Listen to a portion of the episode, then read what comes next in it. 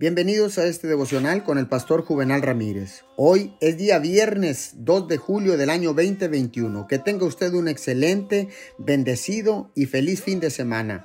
La palabra dice en el libro de Juan capítulo 15 versículo 7. Si permanecéis en mí y mis palabras permanecen en vosotros, pedid todo lo que queréis y os será hecho.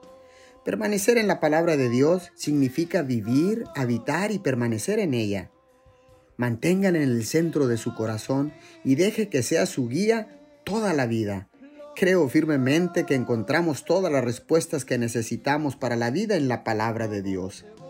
Dios no es alguien que visitemos durante una hora el domingo por la mañana, sino que es nuestra vida. Lo necesitamos a cada momento.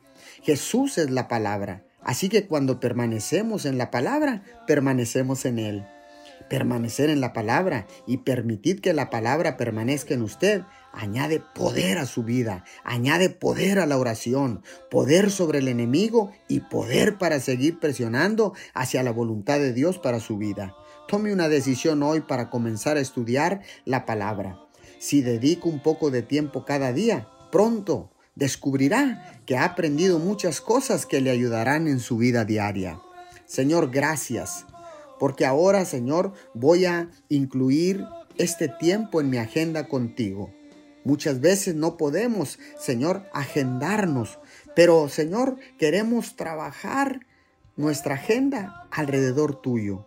Y sé que las cosas irán mucho mejor y todo cambiará. En el nombre de Jesús. Amén y amén.